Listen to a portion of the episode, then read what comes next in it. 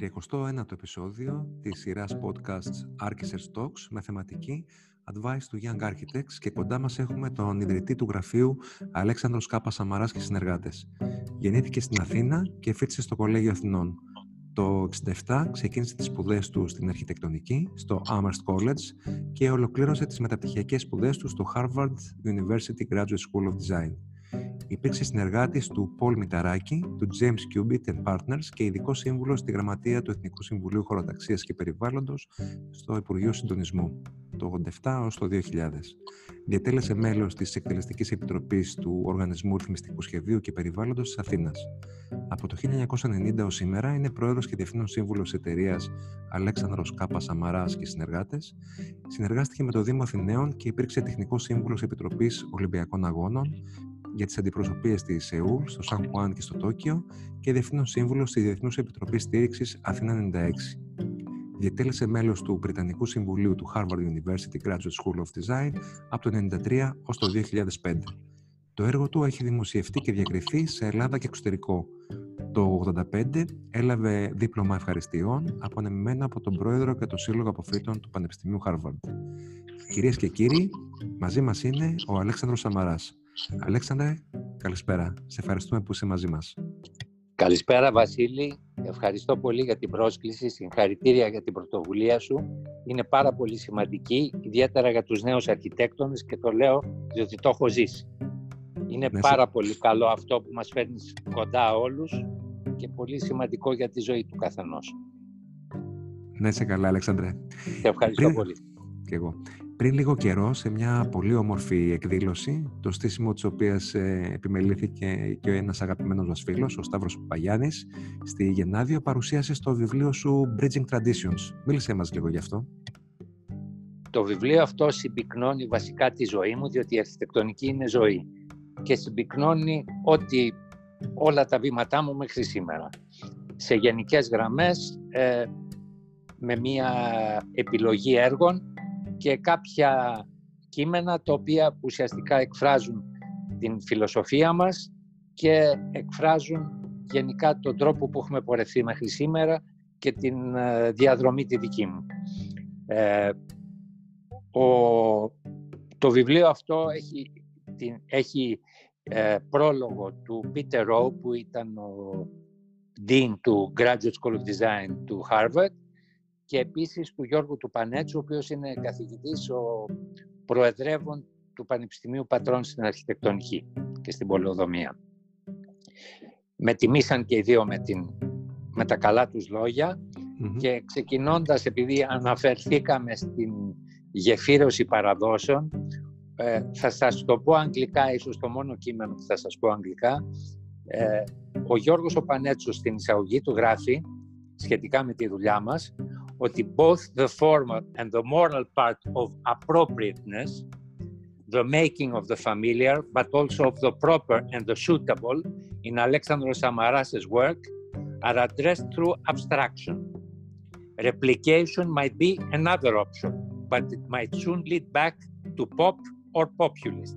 Therefore, traditional elements and time honored processes and practices are analyzed, reworked, and distilled to the essential, often in the light of other traditions.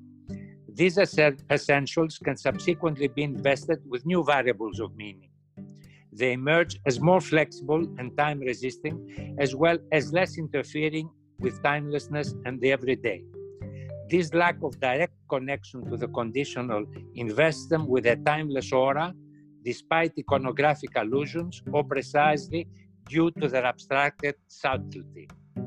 Και ξεκινώντας θα έλεγα ότι στη ζωή μου, αν μου επιτρέπεις, Φυσικά. είχα μια μεγάλη πορεία ε, η οποία ξεκίνησε τα χρόνια που ουσιαστικά με δημιούργησαν. Ξεκινώ το κείμενό μου στο βιβλίο με ένα ρητό του Περικλή στον επιτάφιο από το Θουκυδίδη, το έβδομο το ελεύθερον, το δελεύθερον το εύψυχον. Και για τους νεότερους που μπορεί να μην ξέρουν καλά την ελληνική γλώσσα, την αρχαία ελληνική. Τι σημαίνει αυτό; Αυτό σημαίνει το ε, η καλή ε, η, η, η ευψυχία είναι ελευθερία. Η δε ελευθερία βασίζεται στην τόλμη και στην αρετή. Μάλιστα στα αγγλικά το έχει μεταφράσει ο ροηλός καθηγητής του Harvard ως courage. Και σε αυτό είχε πολύ δίκιο ο Θουκυδίδης, διότι αν διαβάσουμε και σήμερα σχετικά με το τι έγινε στην Αθήνα εκείνη την εποχή και το lockdown και τον κορονοϊό που περνάμε, όλα αυτά έχουν, έχουν ξαναγίνει στην ιστορία. Η ιστορία μας μαθαίνει πολλά πράγματα. Έτσι είναι. Εγώ ξεκίνησα, ε, έζησα μέσα σε μια οικογένεια που πρώτον μας πήγαινε, ε, ταξιδεύαμε πολύ, πηγαίναμε στους τόπους γέννησης των γονιών μου, δηλαδή την Πύλο και τη Θεσσαλονίκη. Ε, είχαμε μια μεγάλη παράδοση οικογενειακή. Είχαμε συναναστροφή με κόσμο πολύ ψηλού επίπεδου από τον Κωνσταντίνο και την Ιωάννα Τσάτσου, τον Κωνσταντίνο Τρυπάνη, τον Μανώλη Ανδρώνικο και γενικά στην οικογένεια Δέλτα, Μπενάκηδες, όλοι αυτοί από την πλευρά της μητέρας μου και η πλευρά του πατέρα μου μια οικογένεια η οποία ξεκίνησε από το τίποτα, ήταν δέκα αδέλφια και εξελίχθηκαν στη ζωή τους όλοι οι μεγάλοι βοηθώντας τους μικρούς.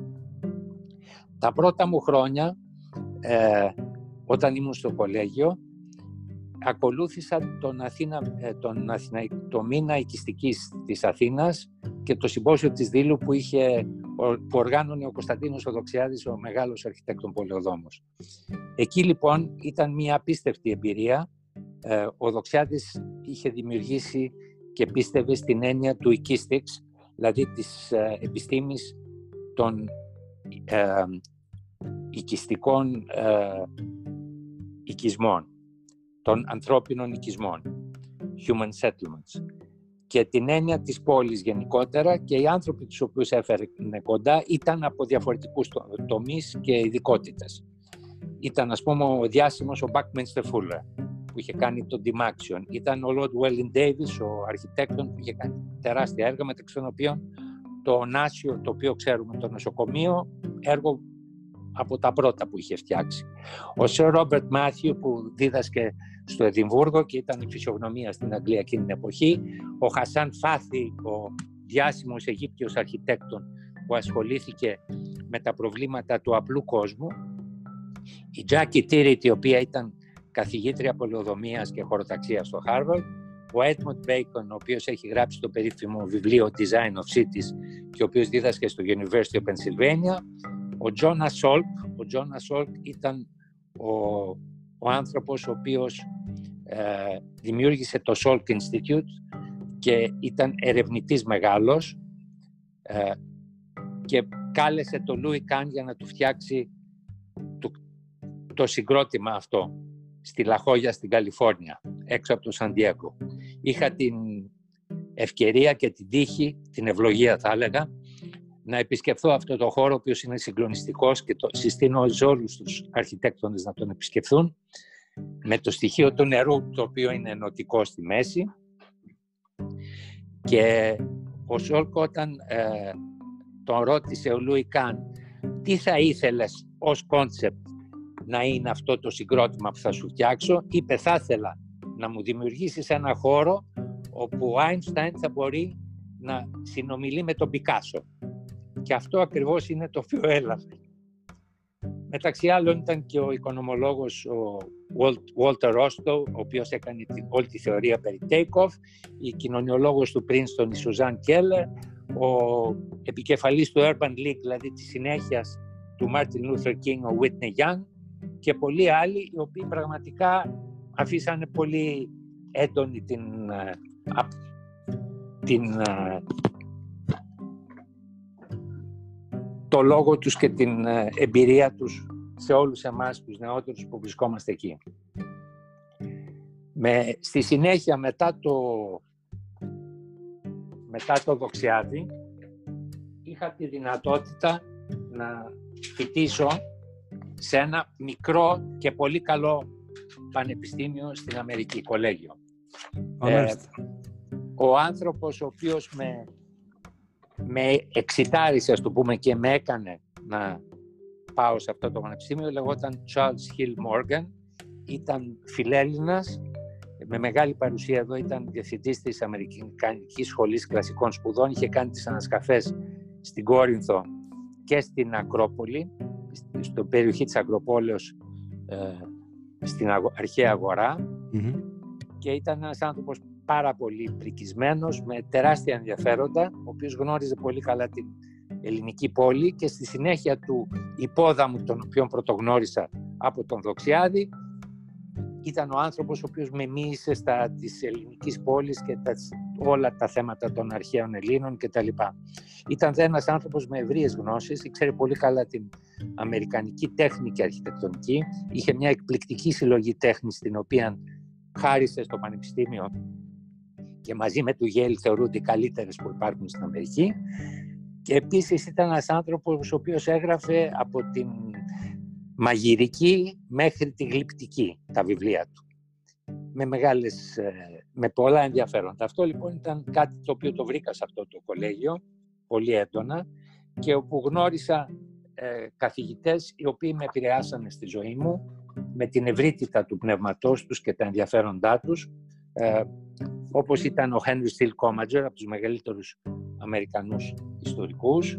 Όπως ήταν ο οι δύο ζωγράφοι, ο Άλφρεντ Λέσλι και ο, και ο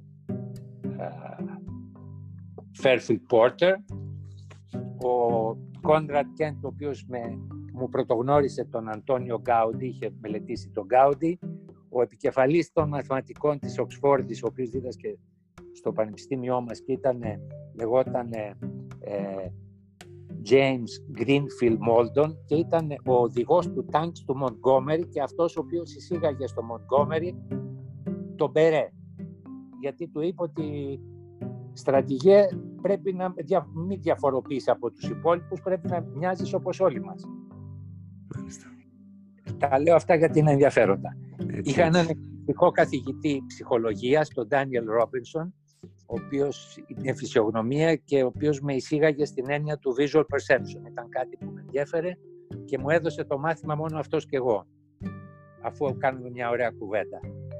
Στην, στην αρχιτεκτονική και στην τέχνη είχα την τύχη να έχω τον Carol William Westfall, ο οποίος είναι σημαντικός στην Αμερική ιστορικός, ιδιαίτερα της αναγέννησης και σύγχρονος, ε, διδάσκει ακόμα σε διάφορα πανεπιστήμια ε, και επίσης ε, ανθρώπους αυτού του βεληνικούς.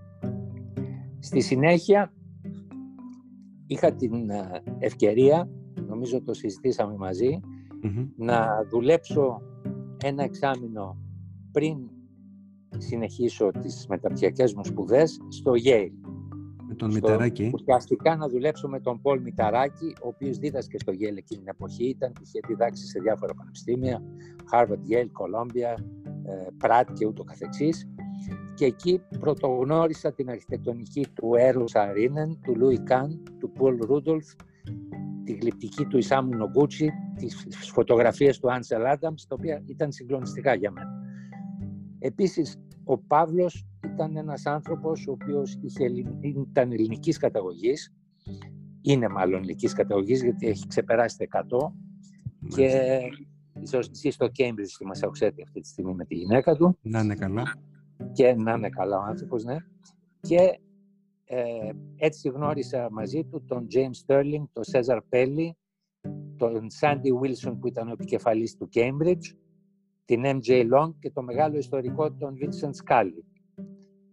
Θυμάμαι ότι όταν έκανα αίτηση για το Harvard, τότε χρειαζόντουσαν δύο χρόνια εμπειρίας πριν πας για μεταπτυχιακές σπουδές. Ο Τόμ Στίφτερ, ο οποίος ήταν ο επικεφαλής της πρώτης χρονιάς, ε, του είπα ότι ξέρεις, έχω δουλέψει μόνο έξι μήνες με τον Παύλο Μηταράκη. Μου λέει, δύο, έξι μήνες με τον Παύλο Μηταράκη είναι σαν δύο χρόνια με οποιονδήποτε άλλο. Και έτσι με πήρα. Το πιο σημαντικό στο Harvard ήταν οι συμμαθητές μου και η ατμόσφαιρα. Είμαστε πάρα πολύ δεμένοι και παθιασμένοι.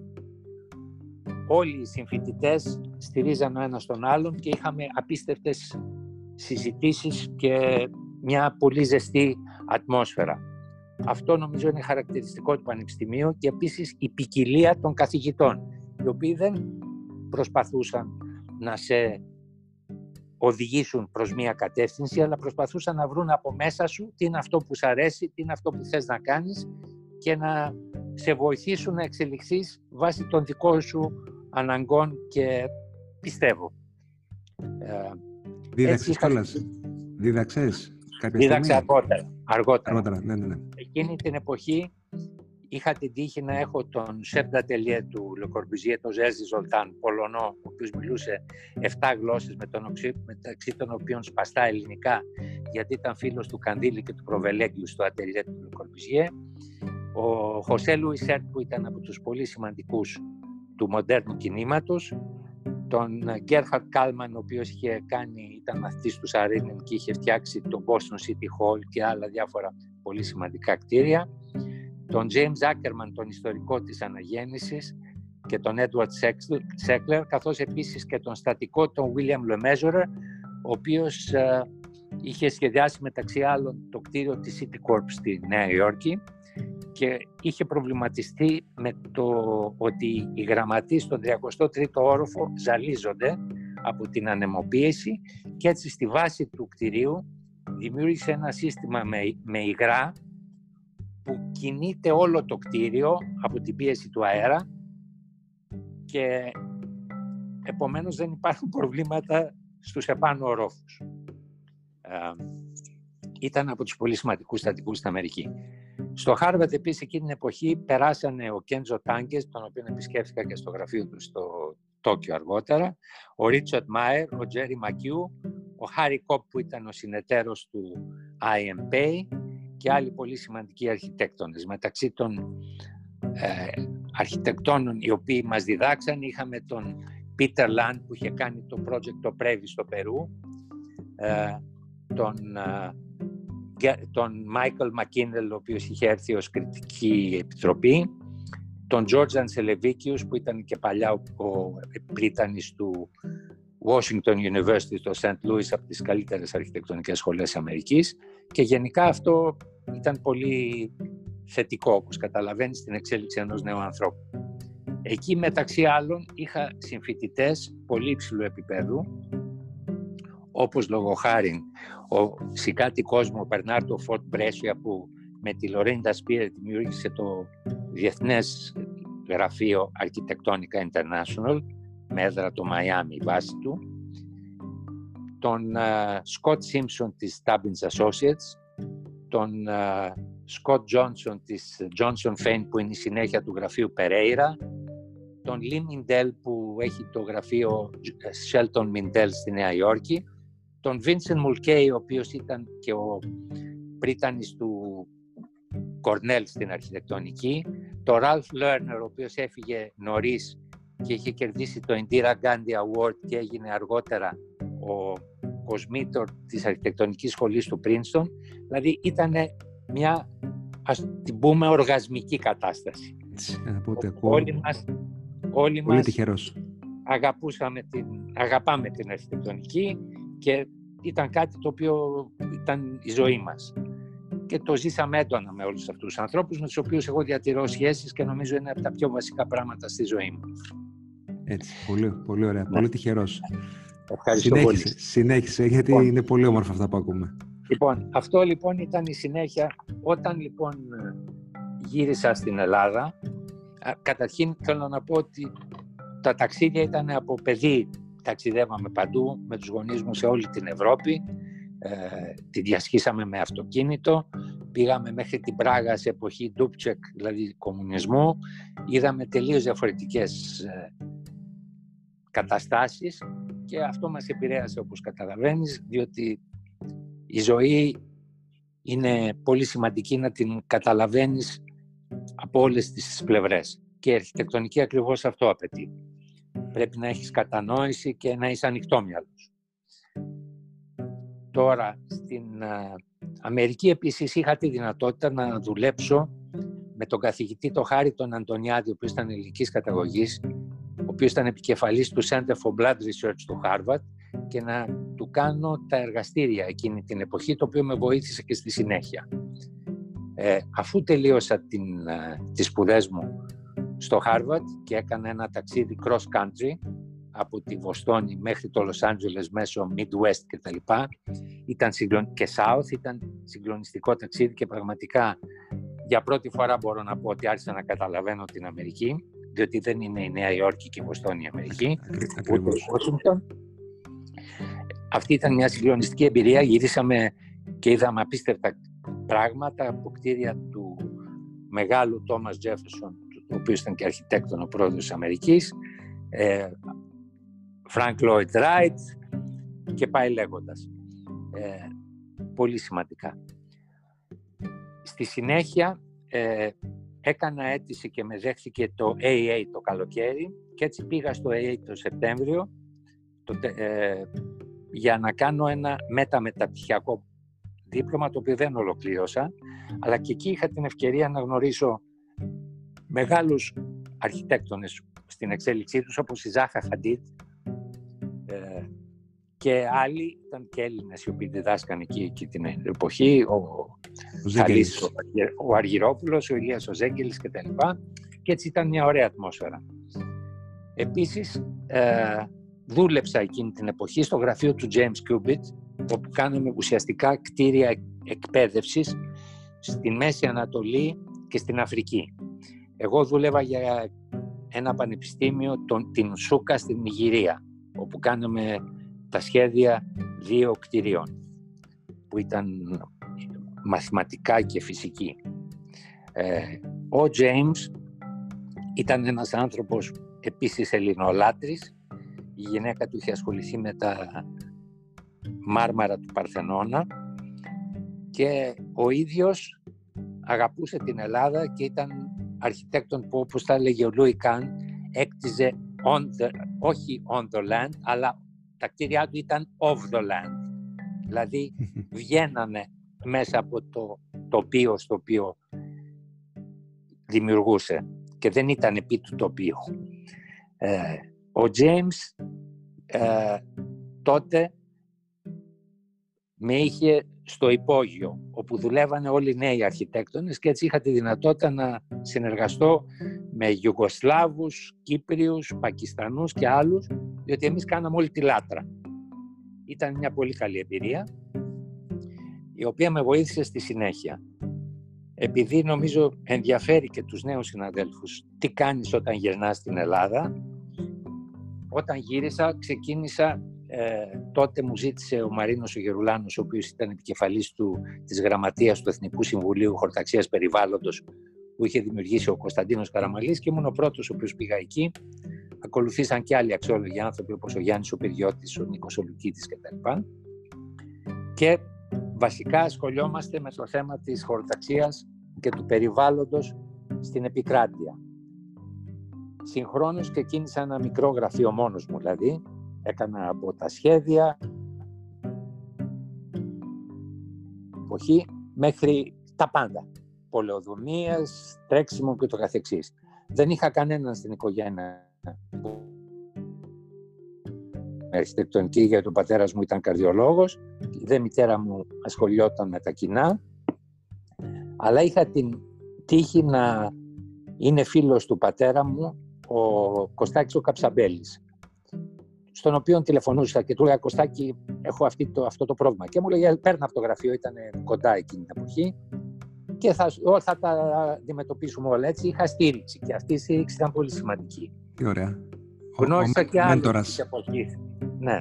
Ήταν μέντορας και ένας άνθρωπος πάρα πολύ ευχάριστος και γλετζές. Ε, δηλαδή, άμα με έβλεπες σε ένα night club, γιατί πηγαίναμε και εμείς οι πιτσιρικάδες εκείνη την εποχή στα night club, ε, μου έστελνε σαμπάνια και γαρδένιες για το κορίτσι μου και ήταν ξέρεις, ένας πολύ γλυκός άνθρωπος και πολύ αγαπητός. Στη συνέχεια είχα, ξεκίνησα ένα γραφείο με τον Δημήτρη τον Πορφύριο, το οποίο κράτησε για ένα μικρό διάστημα και ακολούθως ε, έφτιαξα το δικό μου γραφείο, στο οποίο είχα την ευλογία, θα έλεγα, να συνεργαστώ με δύο υπέροχες ε, κοπέλες οι οποίες συνεχίζουν και σήμερα να είναι συνεταίρες μου και να δημιουργήσουν μια πολύ καλή ομάδα γύρω από το χώρο της αρχιτεκτονικής. Συγχρόνως ε, είχα την ευκαιρία πρώτον να ταξιδέψω πολύ και να με καλέσουν να διδάξω ως visiting critic, visiting lecture σε διάφορα πανεπιστήμια.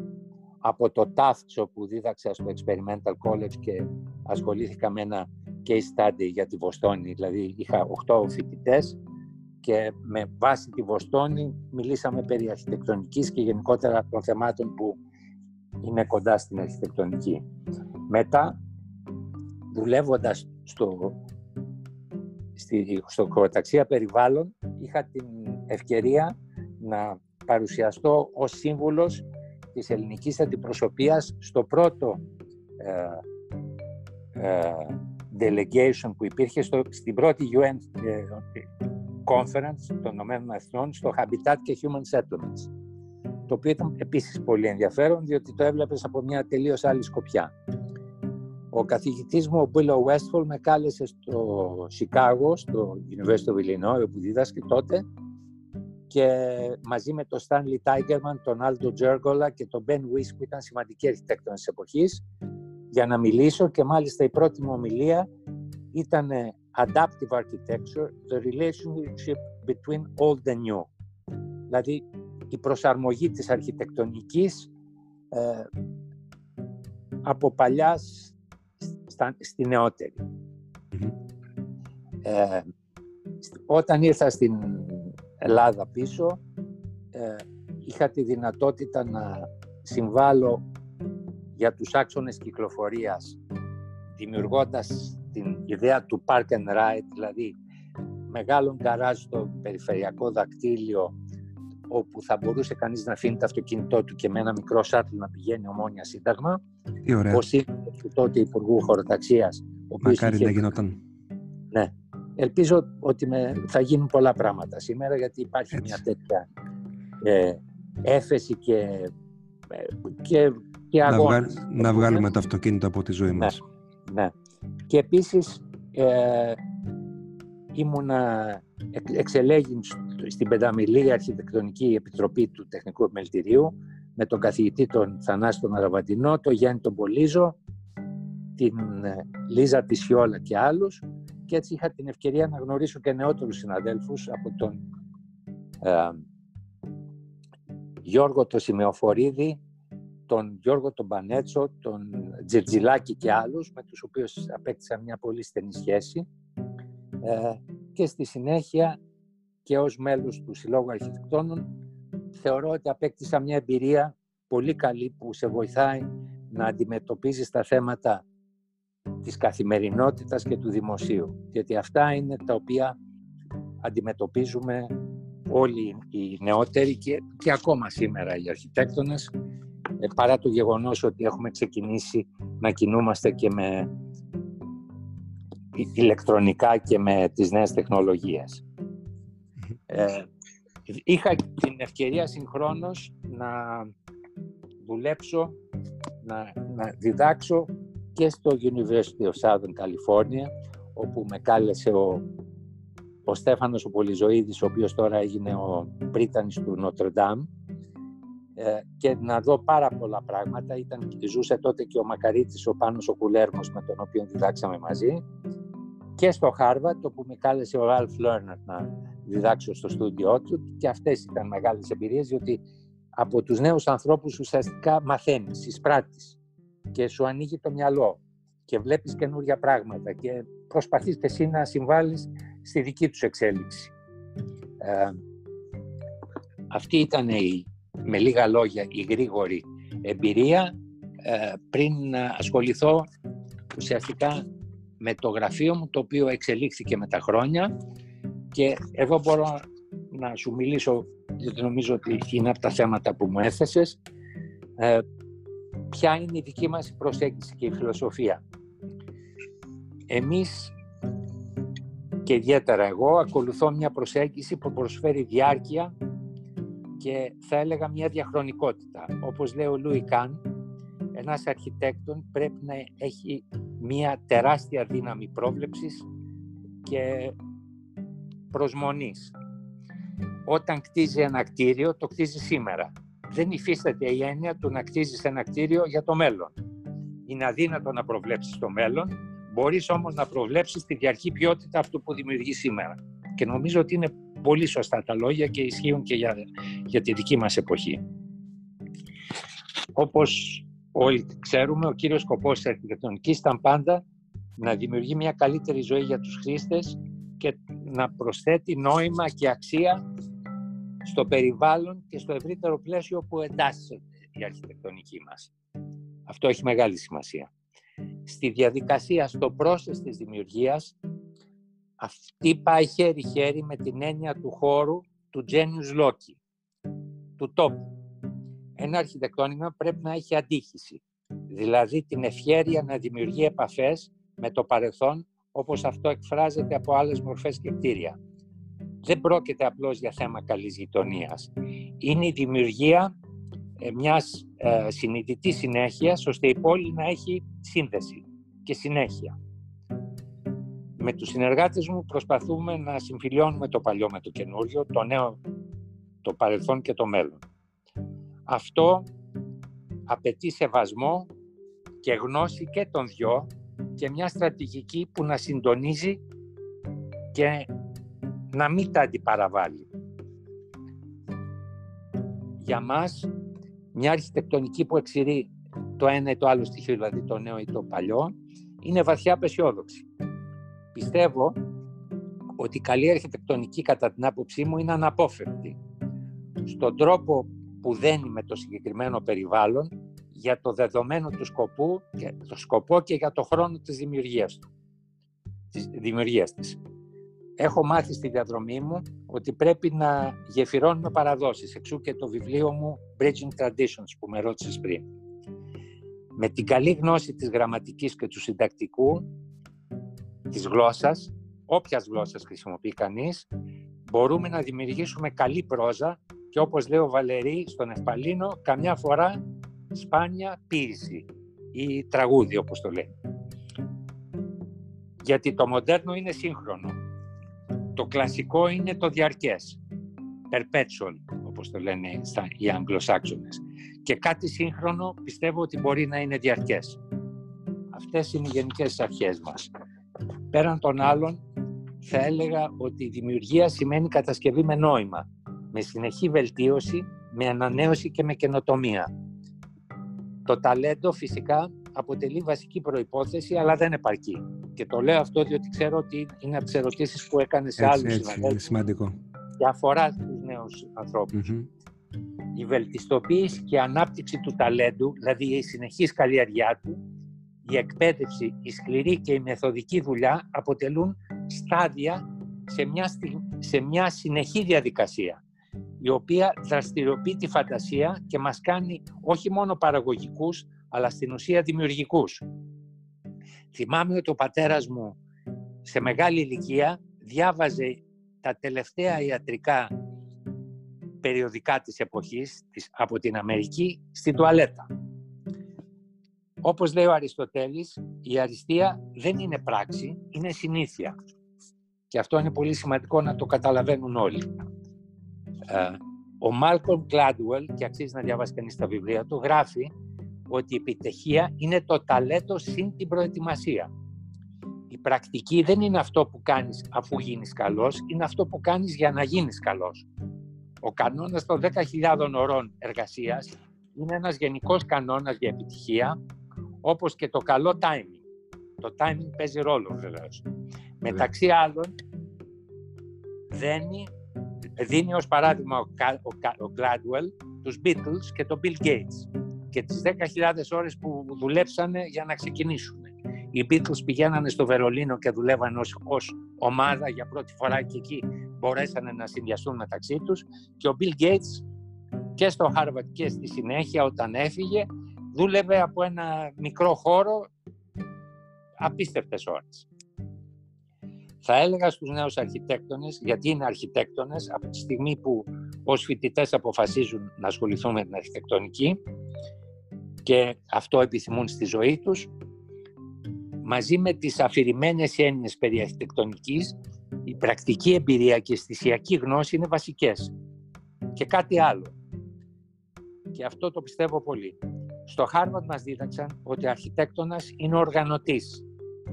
Όχι απλώς ένας καλλιτέχνης, γιατί πολλοί εμφανίζονται ως καλλιτέχνες και βεντέτες. Αυτά είναι ανοησίες κατά τη γνώμη μου. Ο αρχιτέκτον είναι ο διευθυντής ορχήστρας.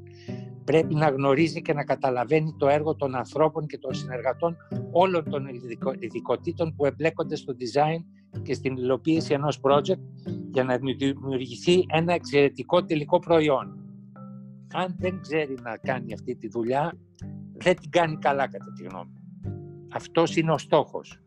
Αυτή η διαδραστική αντιμετώπιση θεμάτων χαρακτηρίζει την πορεία μου σε όλα τα μέτωπα και το έμαθα από την αρχιτεκτονική και θα έλεγα και το hardware, δηλαδή ταλαιπωρηθήκαμε ώσπου να εξελιχθούμε. Και εδώ θέλω να πω και ένα άλλο πράγμα που είναι σημαντικό. Όπως όλοι ξέρουμε ότι την εταιρική κοινωνική ευθύνη ακούμε για corporate social responsibility. Εγώ έχω εισάγει και έναν όρο της αρχιτεκτονικής κοινωνικής ευθύνης, δηλαδή architectural social responsibility, που πιστεύω ότι έχει μεγάλη σημασία, διότι προσφέρουμε αηφόρα αρχιτεκτονική ποιότητα στην πράξη, καλή αρχιτεκτονική και τη βοηθάμε να καρποφορήσει. Και συμμετέχουμε προσφέροντας συστηματικά, και μιλάω μαζί με τους συνεργάτες μου, στην αναβάθμιση του περιβάλλοντος της κοινότητάς μας, κάνοντας έργα προμπόνο, δηλαδή άνευ αμοιβής. Αυτό είναι πολύ σημαντικό κομμάτι στη ζωή μου και είμαι προνομιούχος νομίζω που δουλεύω με μια εξαιρετική ομάδα συνεργατών εδώ και χρόνια όπως ξεκίνησα να λέω. Και σήμερα ο πυρήνας αποτελείται ουσιαστικά από τρεις υπέροχες κυρίες πολύ νεότερες. Ε, και έχουμε δουλέψει σε μια ευρία ποικιλία συναρπαστικών και προκλητικών projects.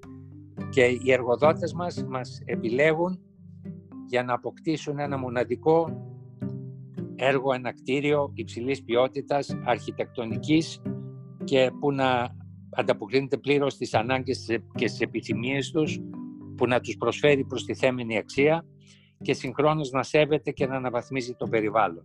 Νομίζω ότι αυτά σε γενικές γραμμές είναι τα πιστεύω και τα Τι πιστεύω. Δουλεύετε; Τι δουλεύετε τώρα, Αλεξάνδρε, αυτή τώρα την περίοδο; Δουλεύουμε, δουλεύουμε, δουλεύουμε διάφορα projects. Δουλεύουμε ένα, ένα πολύ ενδιαφέρον project για την Κοσμοτέ το οποίο είναι, είναι και πολύ σύγχρονο. Είναι ένα υφιστάμενο κτίριο το οποίο δένουμε με ένα πλέγμα με την ιδέα των pixels όπως κάναμε και σε ένα άλλο project ε, για τη FAMAR που προσφέραμε στη Γκριβάλια τότε τη μελέτη μας ε, που δουλέψαμε την ιδέα των pixels και των voxels ε, κάνουμε, κάναμε πρόσφατα σχεδιάσαμε σε συνεργασία με την Beta Plan το αεροδρόμιο της Σαντορίνης, το νέο αεροδρόμιο Σαντορίνης.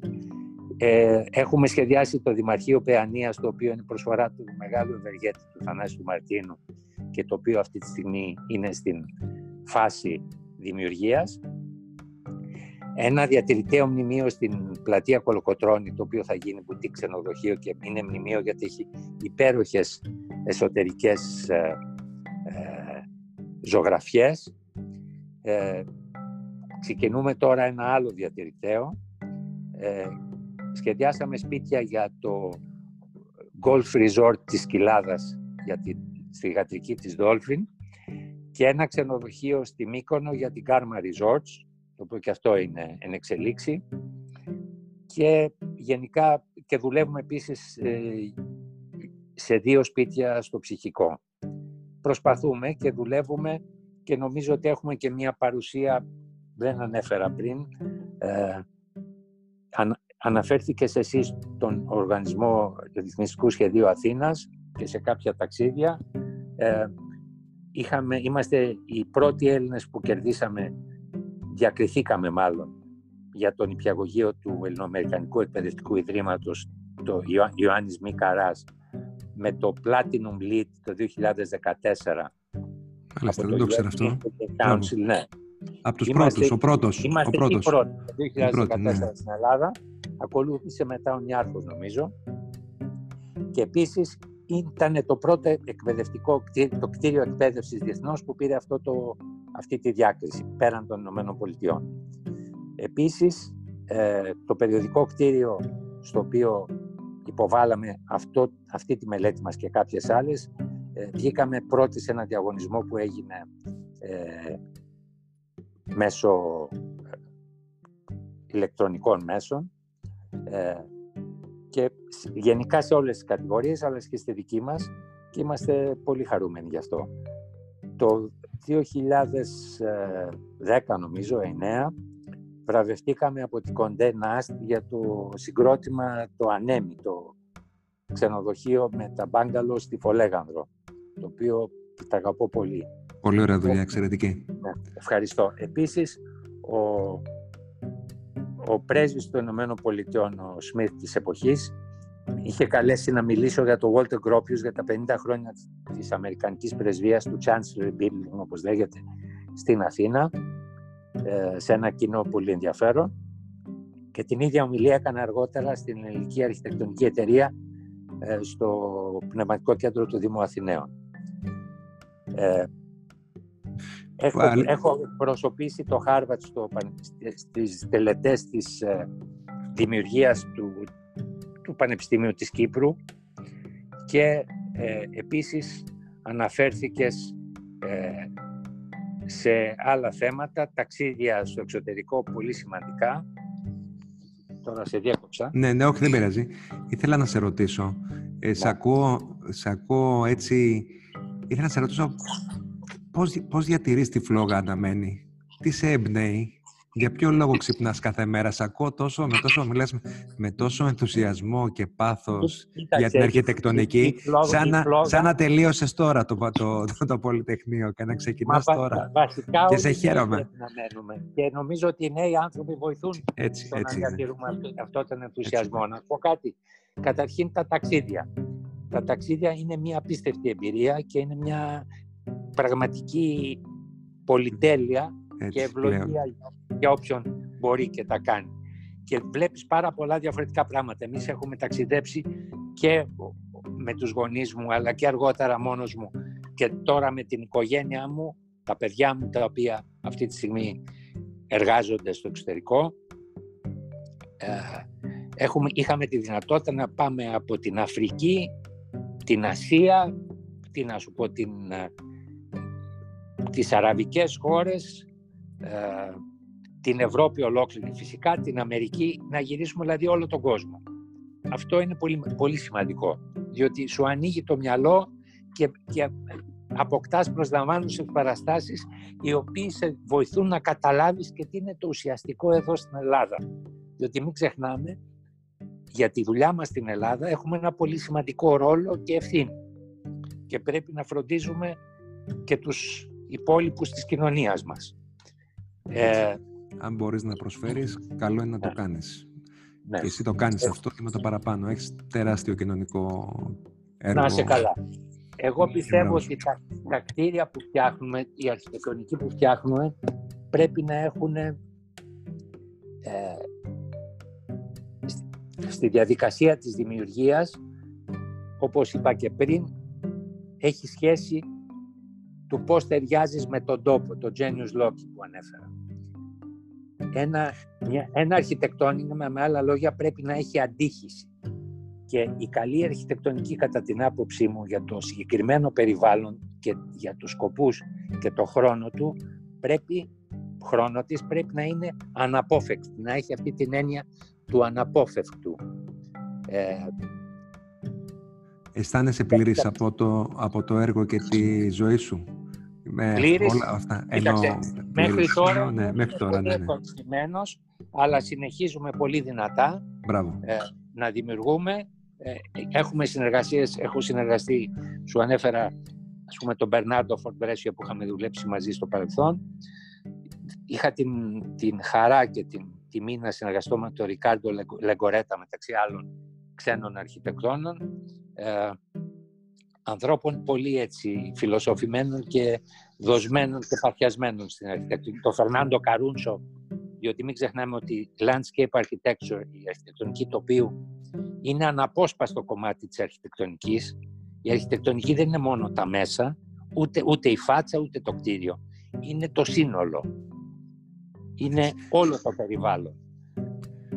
Ε, και έχουμε και μια ευθύνη απέναντι αυτού του περιβαλλοντος Ε, Ποιες είναι οι μεγαλύτερες προκλήσεις ε, σήμερα για τους αρχιτέκτονες; Οι αρχιτέκτονες σήμερα καταρχήν πρέπει να ξεκαθαρίσουν τι θέλουν. Δηλαδή, ε, έβλεπα ότι ρώτησε άλλους συναδέλφους για την, το τι θα ζητούσαν από ένα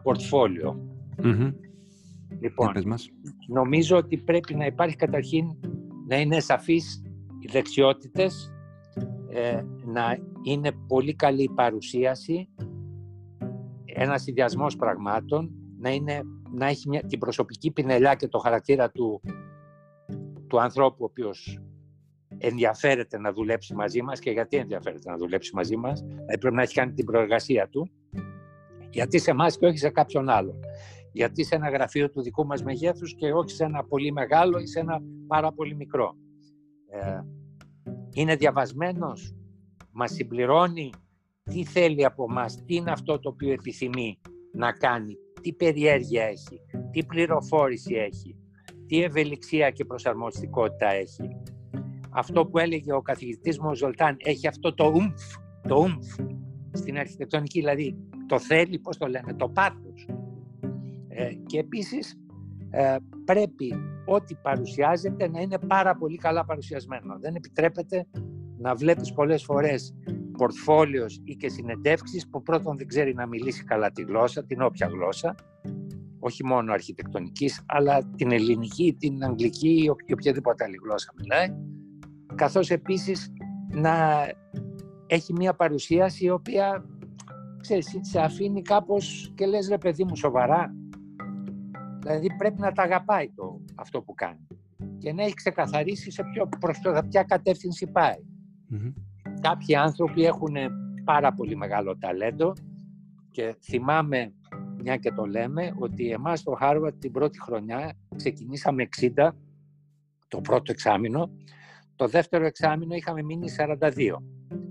Γιατί οι συμφοιτητές μου, οι οποίοι σχεδιάζαν εκπληκτικά, ε, ήταν αυτοί τους οποίους οι, οι καθηγητές μας τότε τους έκοψαν τα φτερά, ας το πούμε.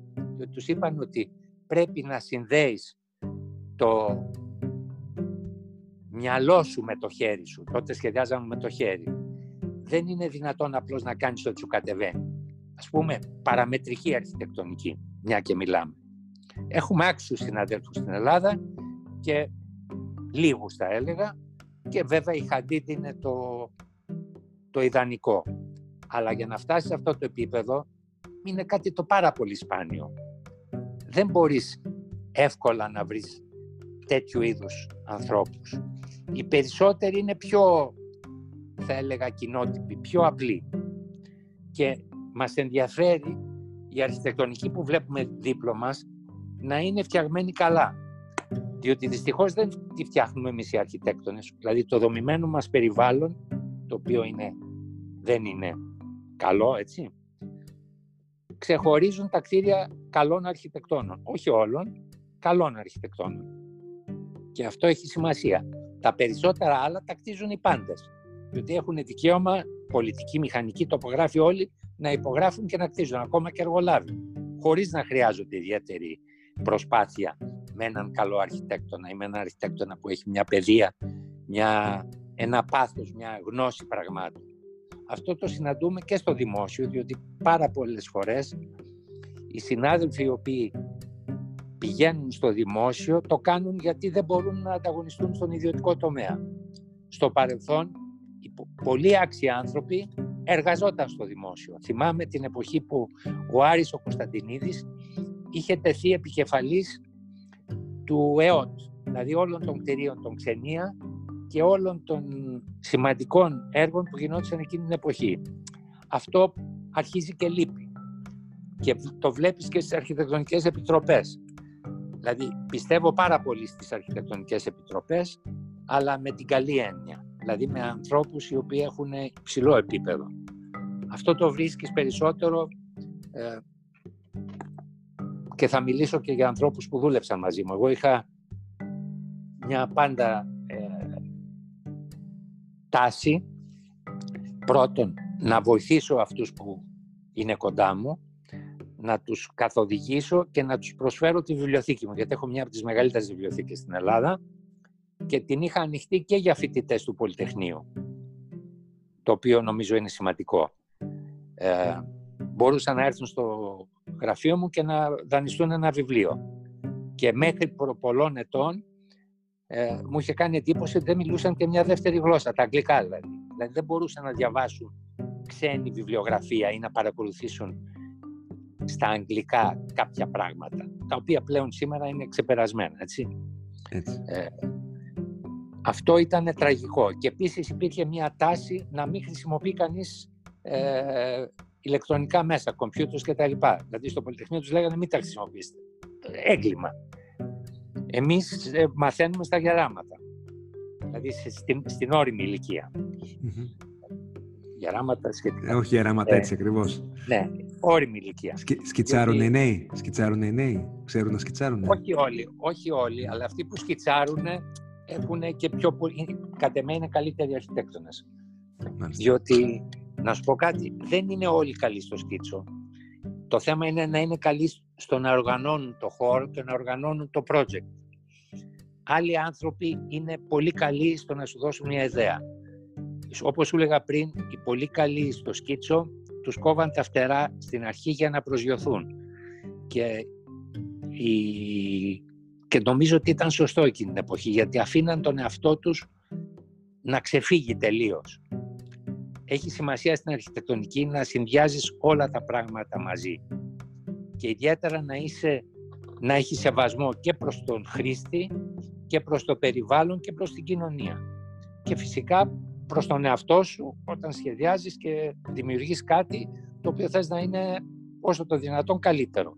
Δηλαδή να βάζεις ό,τι έχεις και δεν έχεις μέσα σου. Επομένως πρέπει αυτό που κάνει κανείς να, να, να τον ολοκληρώνει, ας το πω έτσι, και να τον ολοκληρώνει όχι μόνο του, με μια, σε μια ευρύτητα ε, της κοινωνίας, ευρεία κοινωνία και με άλλους συναδέλφους και ανθρώπους. Δηλαδή, ένα από τα πράγματα που εμένα μου λείψε στην Ελλάδα στα πρώτα μου βήματα ήταν η, η επικοινωνία με άλλους αρχιτέκτονες για να συζητήσουμε αυτά τα οποία εσύ μας προσφέρεις σήμερα και σε ευχαριστώ για αυτό. Εγώ σε ευχαριστώ. Το οποίο το βρήκα στα, στα πρώτα μου χρόνια, ας πούμε, συναντούσα, σου μίλησα για τον Δημήτρη τον Πορφύριο που είχαμε τότε πολλές κουβέντες. Το Μανώλη τον Νέγρη, με έναν άλλον αγαπημένο συνάδελφο. Το Ρένο το Βακράτσα, από τους παλιότερους. Είχα γνωρίσει τότε, όποτε μπορούσα, μιλούσα ας πούμε στο Βαλσαμάκι, στο Δεκαβάλα, στους παλιούς, ακόμα και στον Μανώλη το Βουρέκα που είχα γνωρίσει. Αυτό είναι μια μεγάλη εμπειρία. Δηλαδή σου δίνει πάρα πολύ δύναμη. Ε, διότι βλέπεις τι έρχεται πριν από σένα και πού πάει πού, πού πάνε οι εκλεκτοί; Διότι αυτοί μιλάμε για τους εκλεκτούς. Και, και πρέπει συγχρόνως να ψάξεις να βρεις τους νεότερους. Και μπορώ να πω ότι έχω επαφή με νέους συναδέλφους, τους οποίους και υπερεκτιμώ και πιστεύω ότι αυτοί θα συνεχίσουν και θα βάλουν τον πύχη ψηλά, διότι νομίζω και κάτι που πάντα έλεγα είναι ότι εμείς οι Έλληνες έχουμε την τάση να βρίσκουμε τις διαφορές μας και όχι τα πράγματα που μας ενώνουν. Και ως αποτέλεσμα δεν είχαμε ποτέ κάποιον Έλληνα αρχιτέκτονα ο οποίος να κερδίσει το Pritzker Prize, δηλαδή το Όσκαρ της αρχιτεκτονικής.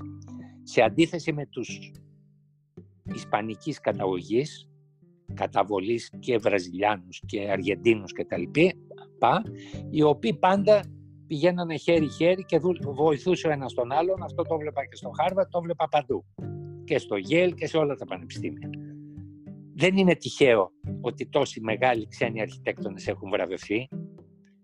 Ε, ο Νίβολα, ας πούμε, που έκανε το Tokyo International Center, το οποίο είναι πολύ σημαντικό κτίριο, έκανε πρόσφατα στη Νέα Υόρκη έναν ουρανοξύστη πάρα πολύ σημαντικό, διότι είναι κτισμένο σε ένα πολύ μικρό ε, site και οικόπεδο και είναι από τους ψηλότερους στο Μανχάτεν και πανάκριβος για να κατοικήσεις εκεί. Υπάρχουν πολλοί αξιόλογοι αρχιτέκτονες και θα έλεγα επίσης ταξίδια και να πάει κανείς να προσκυνήσει τα μεγάλα έργα των αρχιτεκτών. Δηλαδή δεν μπορείς να μην πας σήμερα να δεις το Bilbao του Γκέρι. Ε, εμείς πήγαμε με τα παιδιά και τη γυναίκα μου πρόσφατα και είδαμε τη Fondation Louis Vuitton στο Παρίσι, το οποίο είναι συγκλονιστικό, όπως είναι και του IMP το Λούβρο ή το, ή το China Bank του IMP πάλι ή όπως είναι έργα του Louis Kahn. Όταν πήγα στην, στη Λαχόγια στο Salk Institute ή στο, στα κτίρια που έκανε στο Yale τα, τα κέντρα, τα μουσεία. Σε πιάνει ξέρεις, μια, ένας δυνατός Δέος. χτύπος στο στήθος, ένα δέος. Ε. Έτσι. συγχρόνως το ωραίο είναι να βλέπεις και τέχνη μαζί με αυτά, δηλαδή συνδυασμένα. Πας στο National Gallery του Bay, συγκλονιστικό κτίριο. Βλέπεις του Harry Cobb το John Hancock Tower στη Βοστόνη. Πηγαίνεις στο Dumbarton Oaks του Philip Johnson, το οποίο είναι ένας συγκλονιστικός χώρος. Ο Philip Johnson, ας πούμε, που είναι γνωστός για το σπίτι του στο New Canaan στο Connecticut, έκανε σημαντικά κτίρια γιατί όπως έλεγε είναι η πόρνη της αρχιτεκτονικής και βοήθησε νέους συναδέλφους αλλά συγχρόνως όταν τον γνώρισα είχε έρθει στο Γέλνε για να κάνει μια ομιλία για το διαγωνισμό του Σοντ Πομπιντού δηλαδή του Μπομπούρ το οποίο κέρδισαν οι Ρέντζο Πιάνο όπως θυμάμαι, Πιάνο Ρότζερς εκείνη την εποχή και ο Τζόνσον ήταν πρόεδρος της, της Επιτροπής το δεύτερο βραβείο ήταν ένα εκπληκτικό σχέδιο, design, του Μόσε Σάφτη, που δούλευε με την ιδέα των Zigurats. Δηλαδή, τον, θα έλεγα ότι ήταν πολύ σύγχρονο για σήμερα, διότι είχε στοιχεία βιωσιμότητας και αηφορίας. Αυτό λοιπόν δεν πήρε το πρώτο βραβείο, διότι ο, ο Τζόνσον τότε είπε ότι εγώ ήθελα να είμαι πρόεδρος επιτροπής απλώς και μόνο για να μπορώ να αποφασίσω ποιος θα κερδίσει και διάλεξα ένα κτίριο το οποίο ήταν από πλευράς τεχνολογίας επαναστατικό για την εποχή του. Τον Πιάνο Ρότζερς. Και δεν είναι τυχαίο ότι και ο Ρέντζο Πιάνο και ο Ρότζερς είναι τεράστια αρχιτέκτονες, έτσι. Σωστά. Λοιπόν, λοιπόν ε, θέλω να φτάνουμε στο τέλος και θα ήθελα να σε ρωτήσω, επειδή αναφέρθηκε στη σύζυγό σου, ε, πόσο σημαντικό είναι να έχεις έναν ε, άνθρωπο δίπλα σου που να σε στηρίζει. Γιατί νομίζω ότι έχεις καταφέρει πολλά ε, επειδή έχεις και μια ευτυχισμένη οικογένεια και έναν άνθρωπο που σε στήριξε, στήριξε all the way. Αν θες να κλείσουμε με αυτό. Βεβαίως. Η, η σύζυγός μου, ε, όπως το είπες, ονομάζεται Ευτυχία. Και έτσι καταλαβαίνεις... Α, πολύ ωραία τι, τι μου έχεις προσφέρει και συγχρόνως με στηρίζεις σε όλα και έχει μια απίστευτη ευρημάθεια και γνώση πραγμάτων και είναι και πρακτικός άνθρωπος και με στηρίζει και με καθοδηγεί θα έλεγα σε πολλά πράγματα και με βοηθάει να βελτιωθώ. Έτσι, να είναι καλά. Το ίδιο βέβαια είναι και τα παιδιά μου, τα οποία ξέρεις όπως πάντα η, η γυναίκα είναι αυτή η οποία μεγαλώνει τα παιδιά, η μάνα και έπαιξε πολύ σημαντικό ρόλο. Εγώ είχα πάντα πολύ δυνατές γυναίκες στην οικογένειά μου. Από την Πινελόπη Δέλτα, τη γιαγιά μου, τη μητέρα μου κτλ. Ε, αυτό λοιπόν ισχύει και σήμερα και η γυναίκα μου μου προσέφερε δύο υπέροχα παιδιά, μια κόρη και ένα γιο. Λοιπόν, ακολουθήσει κανείς το επάγγελμα, ακολουθήσει κανείς ή όχι; Δυστυχώς όχι και να σου πω κάτι. Ο πατέρας μου ήταν καρδιολόγος και περίμενε κάποιο από εμά να γίνει γιατρός. Και όταν εγώ είχα αποφασίσει εξ αρχής ότι θα πάω προς την κατεύθυνση της αρχιτεκτονικής και της τέχνης και δεν υπήρχε θέμα. Ο αδερφός μου, ο οποίος το φωνάζανε γιατρό, απεφάσισε να μην γίνει γιατρός και να σπουδάσει οικονομικά. Και όταν το είπες στον πατέρα μου, που του είπε, ξέρεις, ότι πας καταπληκτικά και ο διάσημος καρδιολόγος Τάδε White της Αμερικής λέει ότι αν συνεχίσεις έτσι θα σε πάρουν στο Harvard γιατί έχεις ευρημάθεια και τα λοιπά και τα λοιπά. Του είπε, ξέρεις πατέρα, κάτσε να σου πω, απεφάσισα στη ζωή μου να γίνω οικονομολόγος. Και του είπε, παιδί μου, να κάνεις αυτό το οποίο σε γεμίζει και αυτό το οποίο σε κάνει ευτυχή. Διότι αν δεν κάνεις αυτό, δεν θα το κάνεις καλά. Και είναι η αλήθεια. Δηλαδή το να πιέζεις κάποιον να γίνει αρχιτέκτον θα ήταν έγκλημα από πλευράς μου. Αν δεν θέλει να το κάνει ο ίδιος. Πρέπει να το έχεις να το, να το αναζητάς. Να, να είναι κομμάτι της ζωής σου.